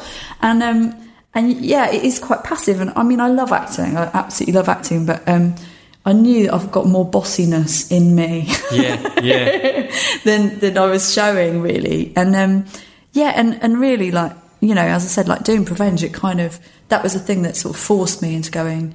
You like being in control. You like choosing the music and the making the decisions. Yeah. Um, and actually, you've been a little bit naughty and a bit lazy in not doing this earlier. You know, and not taking it's control having the, of it's, it's having the boldness to take take the risk as well, isn't it? Because I Mm. think when you're a, a- when you're the doll, if it the, doesn't work out, there's a lot of elements outside of your controls. So you can feel Yeah. a level of yeah, it's not my fault. That, didn't do great. It's not my fault. Whereas when you're going, no, I'm in control now. You succeed or fail on your own back, and that's an exciting yeah. thing. But it's also a big step to take. I mean, I, I had a lot of respect for directors at that point when you're premiering your film Yeah. and you're sweating, you're thinking about the first reviews, and Yeah. you're just really going, "Oh my god, this is horrendous." Yeah. And the thing is, I think it only gets worse because you. Not that it's a great hardship to be directing your own films. It's like a lovely situation to be in. Of but course. you know, I think the first one people are impressed because it's new and Yeah. it's like a first one, and you've done it under certain constraints. Then the second one, they're like, hmm, is this any better? Hmm, going to be a bit tougher on them now. You know, they've they've graduated a It's little that bit. obsession with comparison, isn't it? Yeah. So the other one hasn't gone. Like you have that with again, just coming from uh, music as well. You'll always, anytime you release an album, they'll be like, "Preferred your second album." It'll be like, "That's cool. That's still there." Said that the first It's, it's still there. You can still listen to that. It's not gone. Yeah. This is additional to it. That's Yes, not. it's true, not isn't it? removed. I've not recorded this over your copy of the first album. This is it's a separate CD. It's fine. It's like an obsession of people thinking that you're on one trajectory. You've Yeah. got to get better. You can't have any deviation 100%. and like you know. And actually, the reality of like a creative career is there's always ups and downs. It's Yeah. like you you don't have any control over that. It's just what's happening. And I think actually once you realise that, of like. I don't really have that much control over Yeah. my ideas. I don't know what I'm going to do. You know, the thing that I'm doing next, I don't know why I'm doing it. Yeah. Some a psychologist could probably tell me better than that Right. than I know. It's just, and I think actually that's quite a nice place to be if you sort of feel like I'm just channeling some stuff. Yeah. It's, it's I'm not actually that responsible for it. I don't. I am responsible. Obviously, I'm going to be responsible when I get the bad reviews or whatever. but I, you know, it, it's this thing of thinking you're just trying to channel something that is maybe in the ether that's interesting you, or you think is going to Yeah. be interesting to other people. And, and you're just trying to be truthful to that. I think I think the really bad stuff comes when you stop listening to that higher Yeah, voice yeah. that is telling you what to do, and you're, instead you're worrying about the audience or the reviewer. Like, what would completely. they like to see? What you're, you're thinking too much about the critical voice instead Yeah. of just being honest and sincere about what the story is. About what you're creating. And again, I think uh, another key is potentially the awareness that it's essentially a never ending story, that you will be doing a project after this as well, and you will be doing a project after this. Um, and let's kind of rewind back a little bit because I think it's, it's it's prevalent in this, this situation that you work all this time to get to somewhere where there's a project I like sightseers that's critically acclaimed, that wins awards, that's adored, and then you just continue. Do you know what I mean? I think I think Yeah. there's probably this belief that when that happens, everything changes. The world's different. I'm now I'm now a superstar, but in general. That's not the case. It continues on, and there might be some slight changes and some more meetings, but you're still having to work and create, Yeah, and I it's mean, not I've this. So, was that- that something that you I've made experienced? that mistake, I think, and Yeah. I think again it's our human instinct to turn stuff into narratives, turn stuff into films. This great Yeah. thing happened, and then they had a happy ending, and then it was happy ever after. And you know, after after Sightseers, I didn't really get any work. Like Yeah. for ages, I got no acting work for about two years. It was isn't it? really weird. I did, I, you know, and I felt really down about it. I'd got stuff that had. I'd already been slated to do from before, Yeah. but I didn't get that moment of like you know Woody Allen phoning me up or Steven I've seen Spielberg this and now- yeah. going, "Hi, you've made it. Come to Hollywood." You know, it was it was just like back to the drawing board. Do you think you can like, identify in any way, looking back, what might have influenced that? Because uh, just my own curiosity is, would there be any element of maybe you have a success and you take your your foot off the gas slightly? And not saying you specifically, Mm. but in general, if you've not had a success, then you're chasing every single role. Then when you have something, you suddenly think, well. The next thing is going to be bigger or huger, and think- maybe you're ignoring the smaller things that you might have jumped on previously. I think it's something about the unusual quality of that project. Yeah. Where, you know, as we were It's talking about, the so characters distinct, are so weird. Yeah. The characters are so strange. I think a lot of people would watch that film and just go, "You are those people." So you might be terrible actors. 100%. You know, I don't want to see you as anything else. It's you know, the feeling I get of of of Shane Meadows films and Mm. cast. They're so beautiful and so perfect, but they're so good that it feels like he's just turned up with a camera and that's who they are. Yeah. Therefore, you might not see them in another role as nothing, which No. people like Vicky McClure and Stephen Graham and all these have shown is completely wrong. But I can see how that could be the case at first. Well, you're like, well, I don't want Combo from This Yeah. Is England in this film. He's not right for it. And then because he's not an actor. He's yeah, just a real he's person. a person. He's a real yeah. The characters are so I mean, real. So in, in a I- way, I'm it's a victim of your own success. By saying that, but I think there probably was an element of that. completely because it felt so real and so human. I said, Mm. but because despite the extre- extremities that it goes to, it's all done in such a matter of fact way that it is so relatable and human. That yeah, it's again, it is almost a victim of your own a, success. Yeah, there, you've done like- it so I was, well. I was watching with Nell and I again, like Yeah. a couple of weeks ago, which just we started having sort of movie nights, which is absolutely brilliant. I recommend Amazing. it. Like, get off Facebook and just have a movie night. Yes. we've been doing it loads. Yeah, and you know, with Nell and I, you kind of go, most amazing performances. What do those actors go on to do? I mean, they had a little bit of success, but Mm-hmm. you know, you would have thought it would propel them. But actually, what they're doing is so sort of human and raw and empathetic and, and real Yeah. um, that you just kind of almost they are those characters. They're kind of frozen in that time. Yeah, yeah. And um, so I flatter myself that that was the situation, but.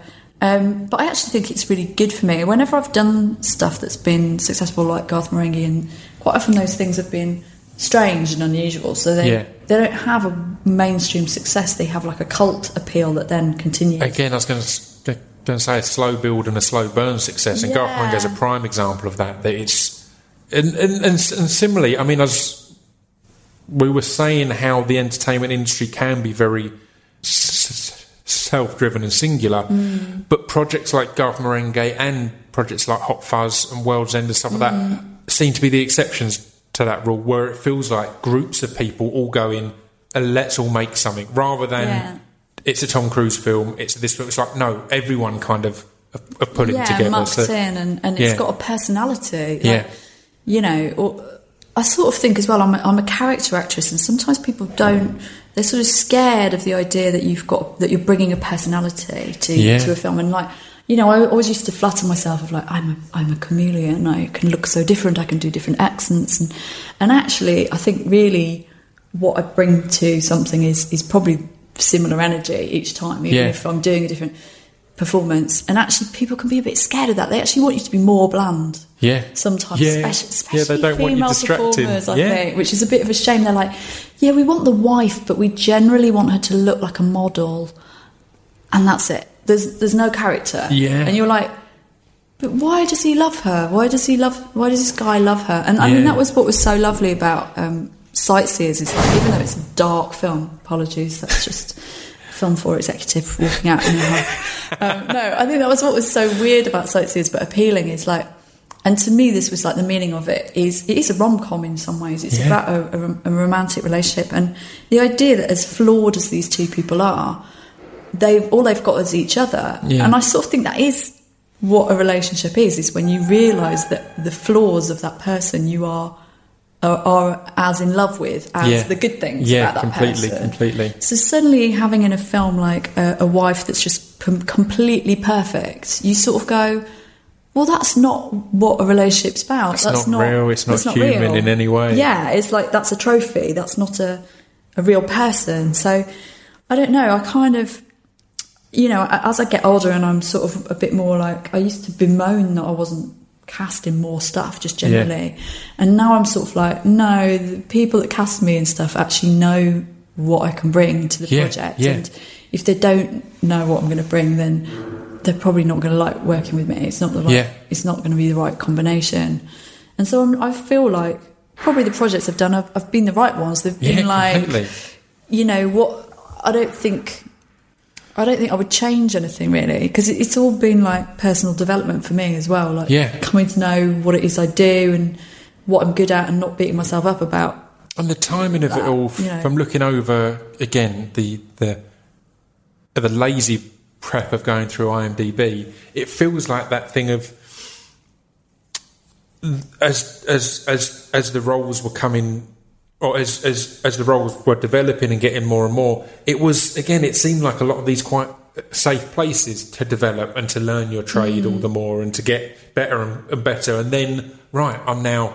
I'm writing my own stuff. I'm at the front. I'm, I'm here. It's and been this like a school. It's Yeah. been like because yeah, I've worked with so many people that I've worked with again, and then there's this real trust relationship, which is so important to just have that trust and that comfort Yeah, when you're working with someone, and um, and that knowledge of their abilities and their skills and and uh, yeah. So I sometimes like you know when because I made the film Prevenge really quickly. I'm like yeah, but you know, 15 years of study, really, of like being an actress, Oh, being on set, yeah. writing.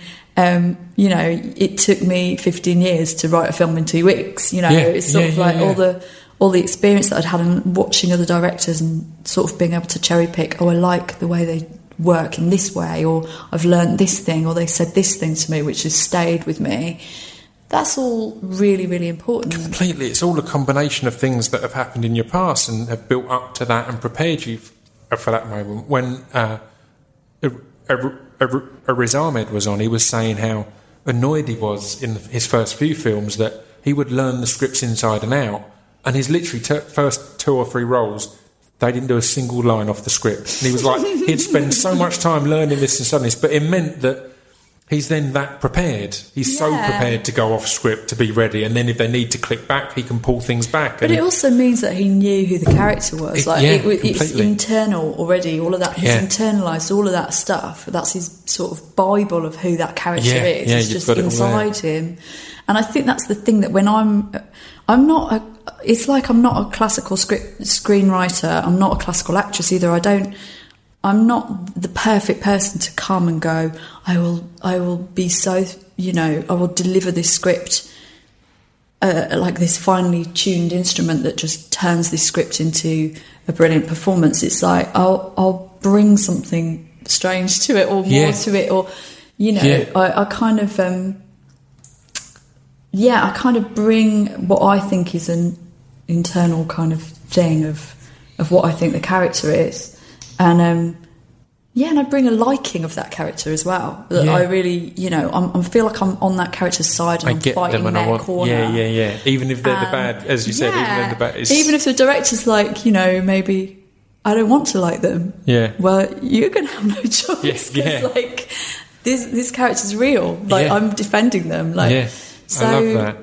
I don't know. I mean, it's funny because I, I feel like actually having made Prevenge, ironically, I'm much more confident about my acting now. I sort of That's great. I'm a, I had many years of kind of like, you know, especially in the comedy world, like people would say, "You're a really good actress," you know, as if that's completely separate. it's a shock from and a different comedy. thing. Yeah, yeah, yeah. And so that would give me like some Yeah, that's what I was here to do. that- I was trying. I'm like, why wouldn't I be? Yeah, yeah. Mm. I try to do everything well if I can. I don't want to do one bit of it badly. aim. Yeah. But you know, they'd sort of raise my hopes that I'd think, oh, you know, one day I'm going to be a serious actress because everyone's telling me that I can act well. Um, I actually don't think I am that great an actress, really. But I, as I said, like as I get older, I sort of know when, yeah, that part I could do that, and, and Yeah. that person I would have a good working relationship. It's great to have have that awareness and be able to go. I I can do something good with that, rather than just yeah, yeah, I could do that. I could do that if you want that. I can be that, but I can do something really good with this role and, and kind of take it somewhere. I think also it's this thing of like I know that I'm not very good at. Someone once said to me, and it was quite funny. A producer, like really early on, he said, "You're like the dog in Wizard of Oz because you come on stage and you think you're the star, even though you're just the dog." Amazing. And then before any, before everyone knows it, everyone's looking at the dog. Yeah. So he's basically calling me a dog, Yeah, yeah. which I was remarkably unoffended again, by. But I'm sort of like, I, I am a bit like that. It's like if I'm playing a small part, I'm like, I'm not trying to steal the scene, but I am going to, I am going to think that I am because everybody thinks they're the most important person in their own life. completely. And but I think it's key to the role. I've, I've I've I've mentioned this a few times again in my incredibly limited acting experience. If you are in the background, to just to make the day go quicker, it's more fun to make that your role. Yeah. So in your mind, you're playing the lead role in your character's Yeah. film. It happens at that point you're in the background somewhere, but you're playing the lead there, and I think that's a good outlook to have. Have you know, it's adding as, as some depth, and it's depth that ninety percent of the people are watching might not catch or might ignore because they're they're so focused on what's going on in the foreground. Mm. Yeah. But if anyone wants to, it makes that scene r- real because Mm. in general in our lives. None of us are standing in the background, as you said. All of us are in the foreground because Yeah. we're in our own heads. Yeah.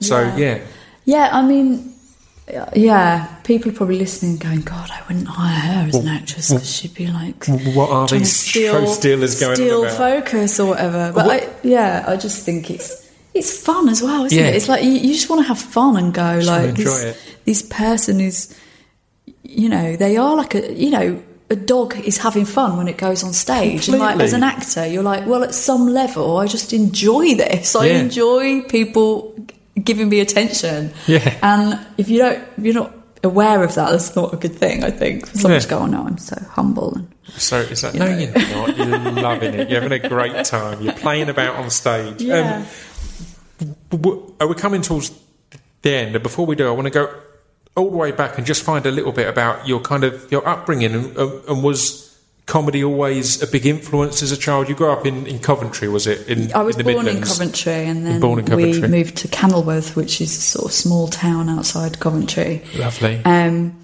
which I've got a real fondness for. My mum and dad still live there, and it's it's kind of an interesting place. It's sort of upwardly mobile now, but it's that sort of everybody knew each other, that kind Yeah, of thing. yeah. Like it still makes me laugh now because my mum, unless I'm in the Kenilworth Weekly News, it, it hasn't happened. Like my mum will literally say, "Will will they?" Will they fo- will they do a piece about it in the Kenilworth Weekly News? And I'm like, I don't know, Mum. I don't really Do you ever read it. so, be tempted to, to, to big timer because I had a weird thing the other day. A mate of mine, my mate Stu, Stu his brother is lovely. He's a, a deaf lad. He's a lovely guy, and he sent me a link. Literally yesterday to our local paper, and there was a mention of the podcast. And as we record this, l- last week's podcast got because of some drama in it, got covered by S- CNN, Really? BBC News, Australian news stations, Wow. everyone, The Guardian, everyone was Yeah. doing articles on this particular thing. And I had to bite, and again, it felt like such arrogance, but I had to bite my tongue to not respond, going, the local paper.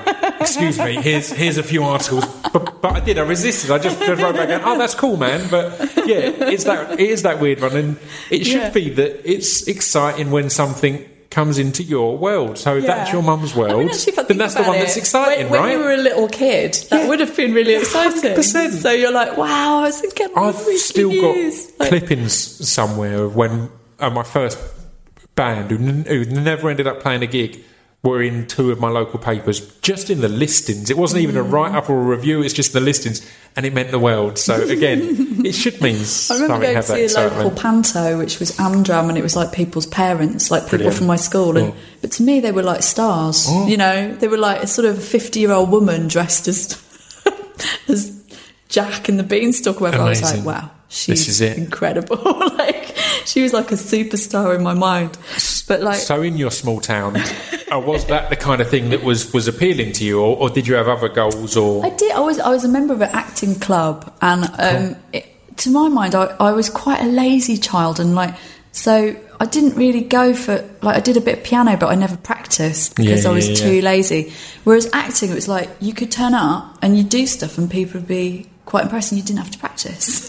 Yeah, yeah, and I was yeah, like, yeah. so I think that's like one of the hobbies that stuck with me because, yeah, I didn't have to practice, and I found it like this seems quite easy. It's something like, that you can get praise for, but not have to learn Yes. initially. Because again, I think as children, we are naturally we're learning how to act every day, like in Mm, yeah. day to day life as much as anything else. You're you're learning how to act around people at school, around parents, around this. So it's you, you're at that stage anyway. So it's that bit easier, I guess. And I think I think I was quite grown up when I was little. I sometimes said I looked like a 26 year old when I was like eight. Just had Amazing. a 26 year old head, and I think I've been becoming like less mature as Brilliant, the, uh, brilliant. you know more childish as the years have gone on to make up for lost time. But but back then I think I had this sort of sense of awareness that um, everyone's being silly. You, you know, so I was like, I used to do quite dry comedy at this club. You know, like I used to sort of almost do like a pastiche of like the sketches that other kids were doing. Amazing. Because they'd be like going, "You borrowed my hairdryer." It would always be a sketch about someone having borrowed someone's hairdryer. Yeah. It'd be an argument, and I was me and my friend would do a sort of ironic take of that, where something it. weird would happen. So we were sort of doing comedy without really knowing it, but I was watching a lot of Vic and Bob. Like that was Yeah. a big mind blowing thing for me, like big night out, Yeah. because I really did go. This is the stuff that me and my friends do, like Yeah. sort of surreal, strange drawings and talking about surreal stuff, but Yeah. someone's doing it on telly, and that means it's comedy, and that means it's worth something. You know, and you know, I watched the um, Monty Python and Yeah. all of that. I would just any comedy that was on, I would be. Uh, it, and you know, Bo- Bob are a great one, inspiration wise, because it's exactly that. Everything that they did, you could could look at and go, "That could be me and my mates," and it's not. And they and they No, nailed they it, and they're amazing. doing it to but quite you a could watch it and go, "I could hit someone." Uh, with a giant frying pan, Yeah. It's like, yeah. I mean, you could, but you didn't. Yeah, it's kind of this. It's this. yeah. So it's this illusion that you're thinking that it's what you could It's do. and Obviously, easy, they've yeah. got quite a lot of stagecraft Yeah, and like yeah, yeah. stuff going on that is is clever. But I think it, it for me it was like I guess it was our generation's Monty Python or something. It was this surrealism, which you know now I'm still really interested in surrealism, and um, it's not something that I. I explore it a little bit actually with film. You you can like mix surrealism Yeah. and, and realism. You Yeah. can do that. You can have metaphors and you can have visual strangeness and all sorts of things. But um, on TV, it was I was sort of in an era where there was like the Mighty Boosh, which I was in, yeah, and then it was kind of like that's it for surrealism. You don't Yeah. get to do any more Yeah, surrealism yeah. now. We've we've ticked that box with this show. Yeah, completely. And I love so, that. Oh, when it exactly that. It's, I know we've covered that. Yes. What? no, we've covered it. Yeah, it's done. Oh, I. Oh, okay, right, okay. Well, well It's like we don't want that anymore. I mean, Yeah. legendarily, you know, they told the office like mock docs are over. Yeah. You know, I, Yeah. I remember sort of pitching a mock doc thing in like when I was in my early twenties, and them going, "We we've had far too much mock doc stuff. We've had people like us or something." Yeah. And then the office comes out, and you're sort of like. Why do people say that? It's like people going, horror is over. yeah, it's like, People aren't interested in It's- horror anymore. You're like, Yeah. what are you talking about? It's just a format. Yeah. If you make a bad mock doc, then that is a bad, mo- mo- you know, Yeah. mock doc. But that doesn't mean the, it doesn't the mean it's over. dead. yeah, you know, completely. It's ludicrous. it's just it? it's just all this stupid sort of TV speak that happens.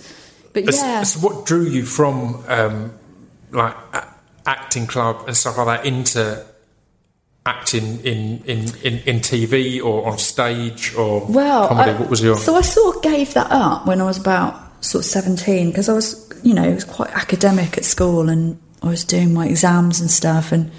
Kind of that took over really. Like Yeah. my mum and dad were sort of like, oh, you know, my sister had gone to Cambridge and they they were quite keen for me to Pressure, go. yeah. Uh, well, not just keen. They were sort of like, you know, if you don't go, it's not like you'll be the worst child of the two, but you you will slightly in our minds. yeah. So I, I sort of wanted to go to art college really, and I think Right. in another in another life I would have done that, and Mm-hmm. because I loved art, I loved drawing. That was like my favourite subject really, and I loved making stuff, and I was making costumes and making sets and stuff.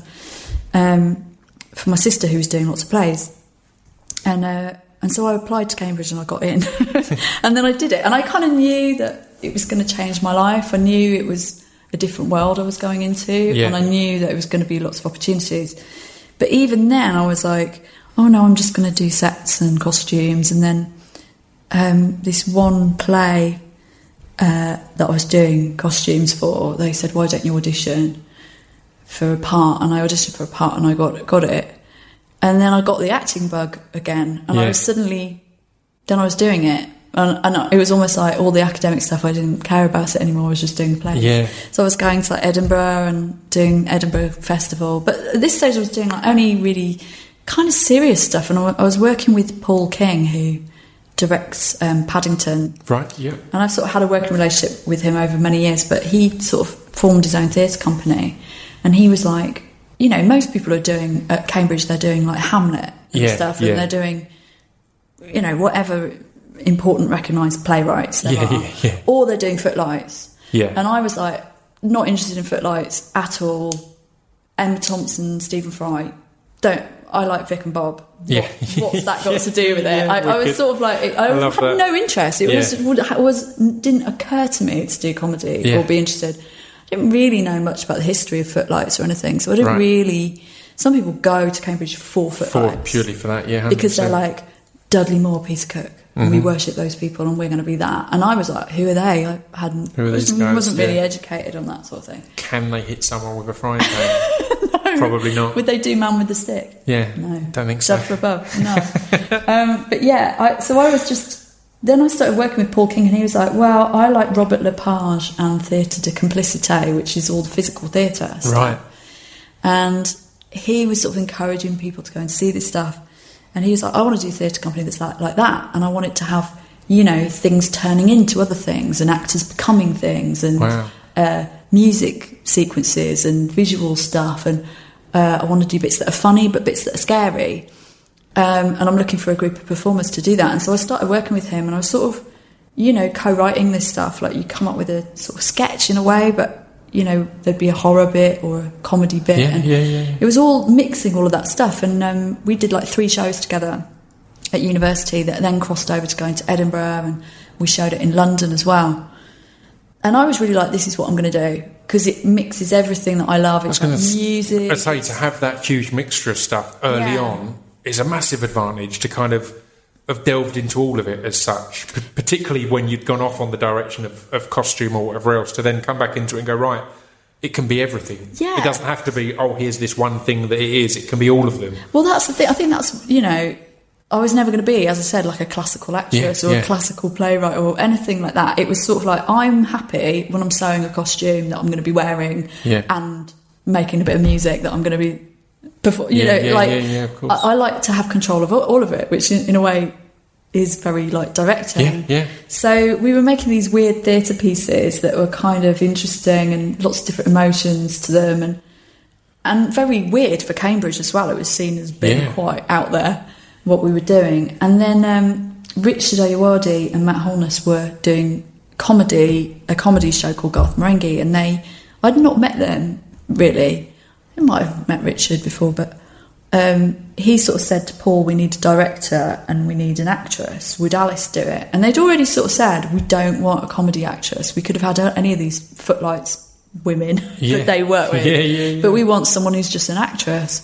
So I was like, "All right, I'll be in this show," and it was quite a weird thing that I saw.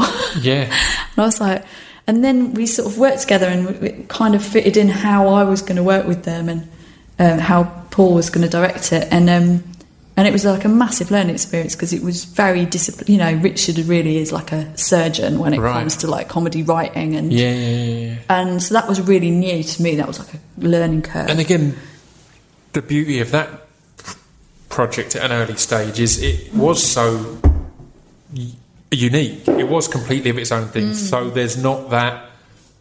Can I do this kind of comedy or can I do that? It's like no. This is its own. It's, it's a brand new kind of thing anyway. I don't know. It's, it's hard to articulate. You're you're creating a new thing anyway. It's Well, it's not compared stage to anything else. The stage show was kind of like a theatre parody in Right. a way.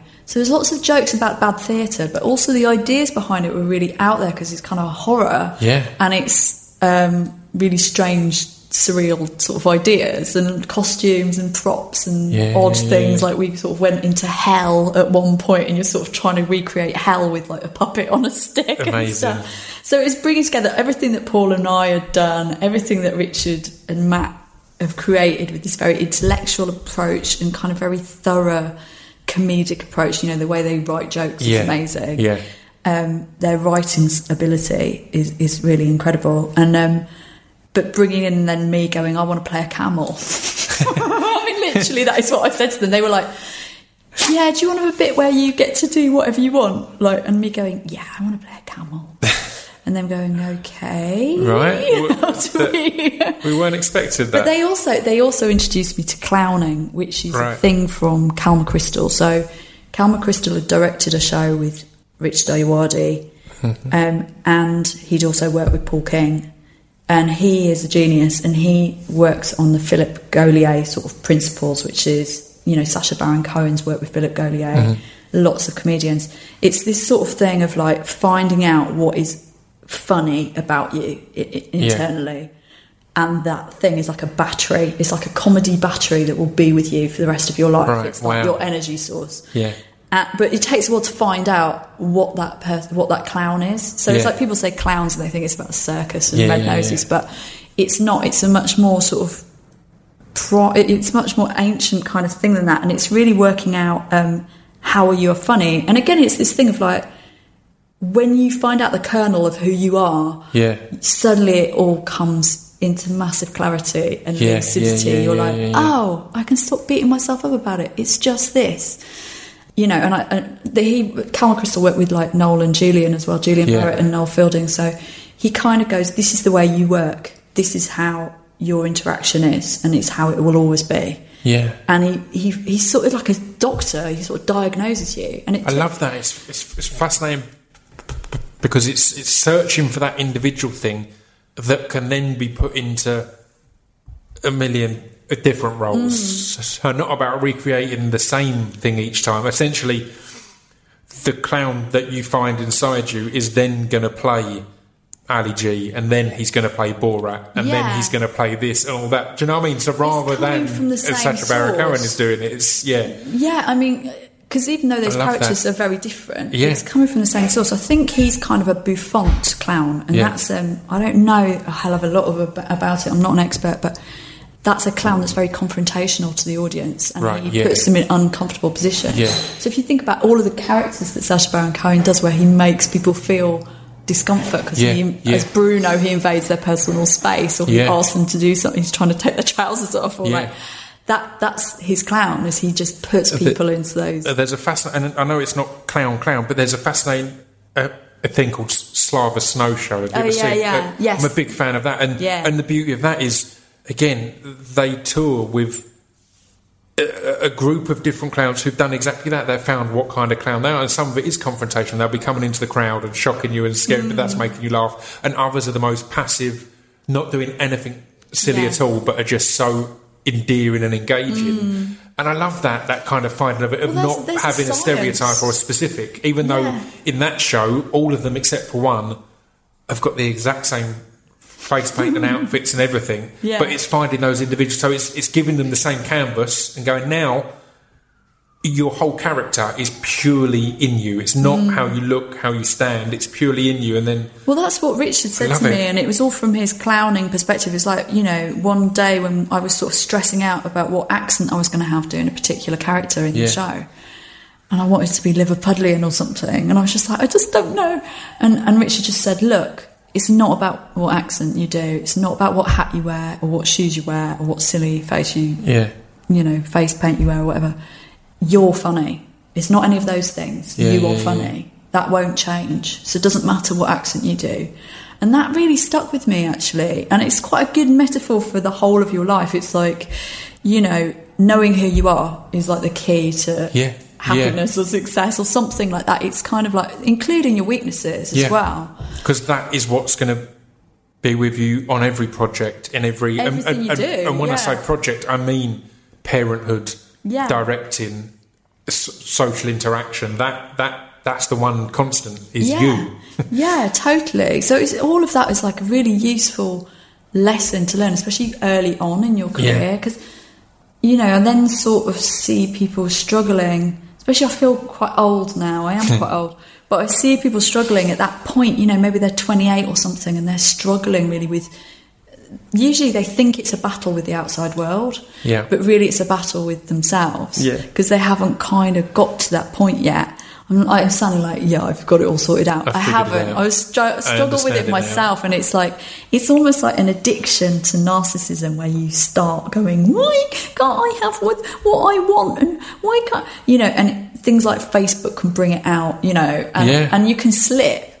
And and when you find like that happy place, it's it's like you've got to work at it, you know, Completely. to remember.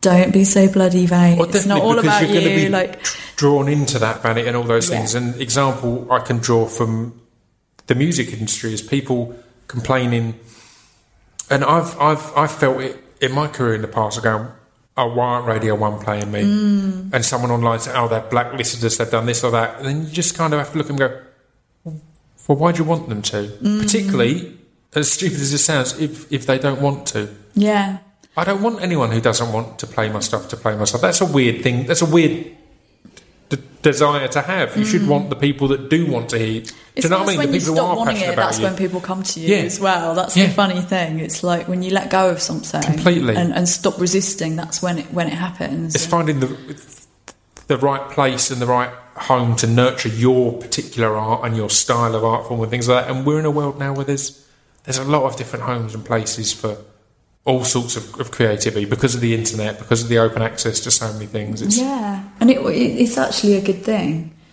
But uh, but yeah, I think to get back to what we were saying about Yes. you know where where where it was all coming from. But I yeah, so I, I kind of did that, and then I got into comedy and I started doing TV comedy, yeah, and uh, I think that was not really.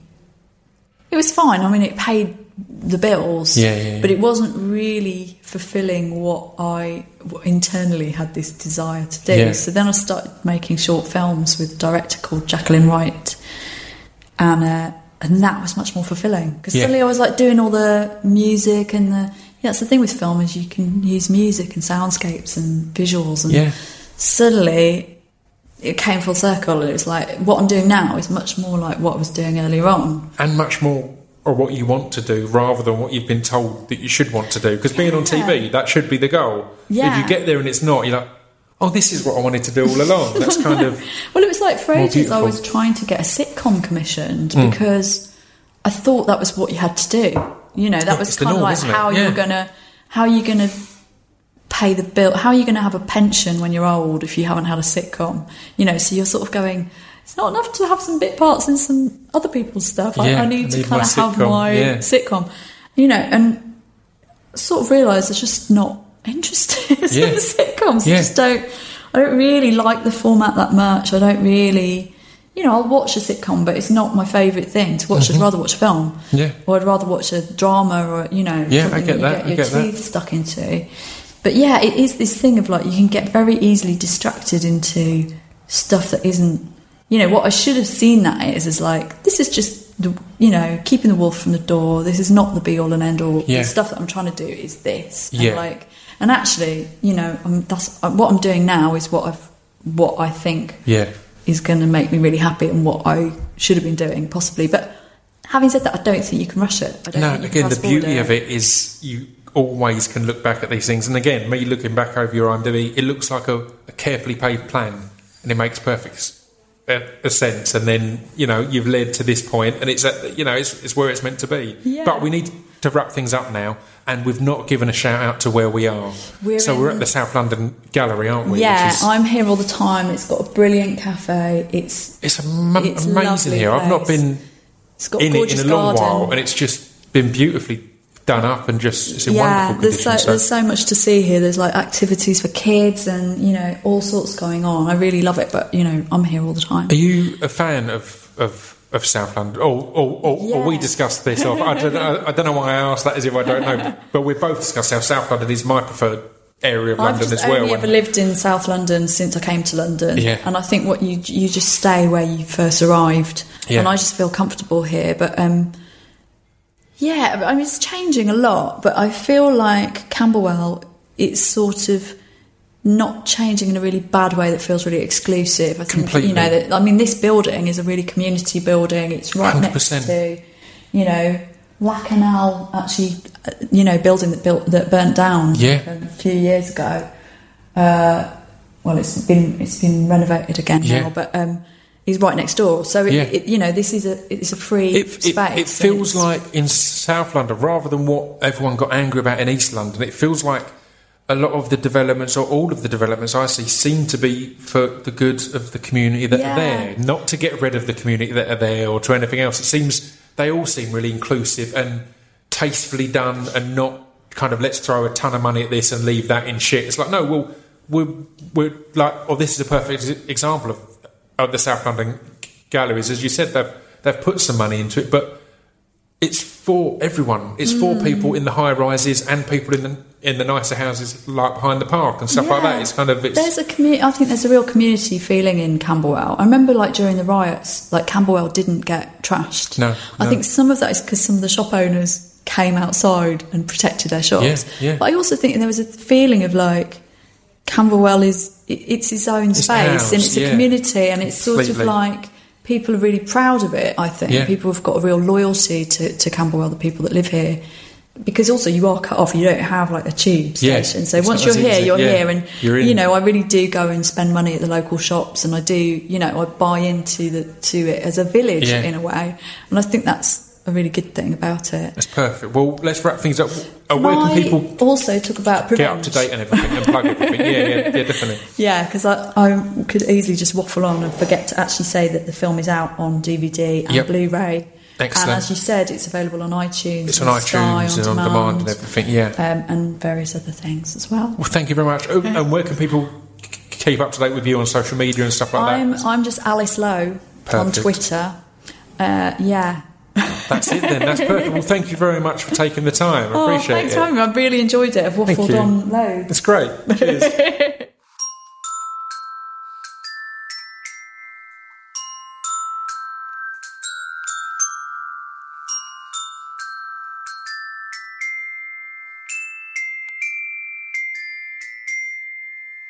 You've been listening to Scroobius Pip's Distraction Pieces. There we go. That was Alice Lowe. How lovely is she? I hope you en- enjoyed that. Um, as we mentioned, Prevenge is still um, on uh, like on digital type things, so you can get it on iTunes or on Sky on demand or any of these type type places. So go and watch that and enjoy it. And equally, if you fancy the Ghoul, then go and check that out. It comes out on Friday. I've not seen it yet, but I'm looking forward to seeing it. Um, yeah, I'll be back next week. Well, actually, don't tell anyone because a lot of people tune out on this outro. Um, but don't tell anyone. But I'm sneaking a bonus podcast in tomorrow. But I'm not going to be posting about it on social media. I'm going to be keeping dead quiet about it. I'm just going to slip it up as a birthday treat for you all.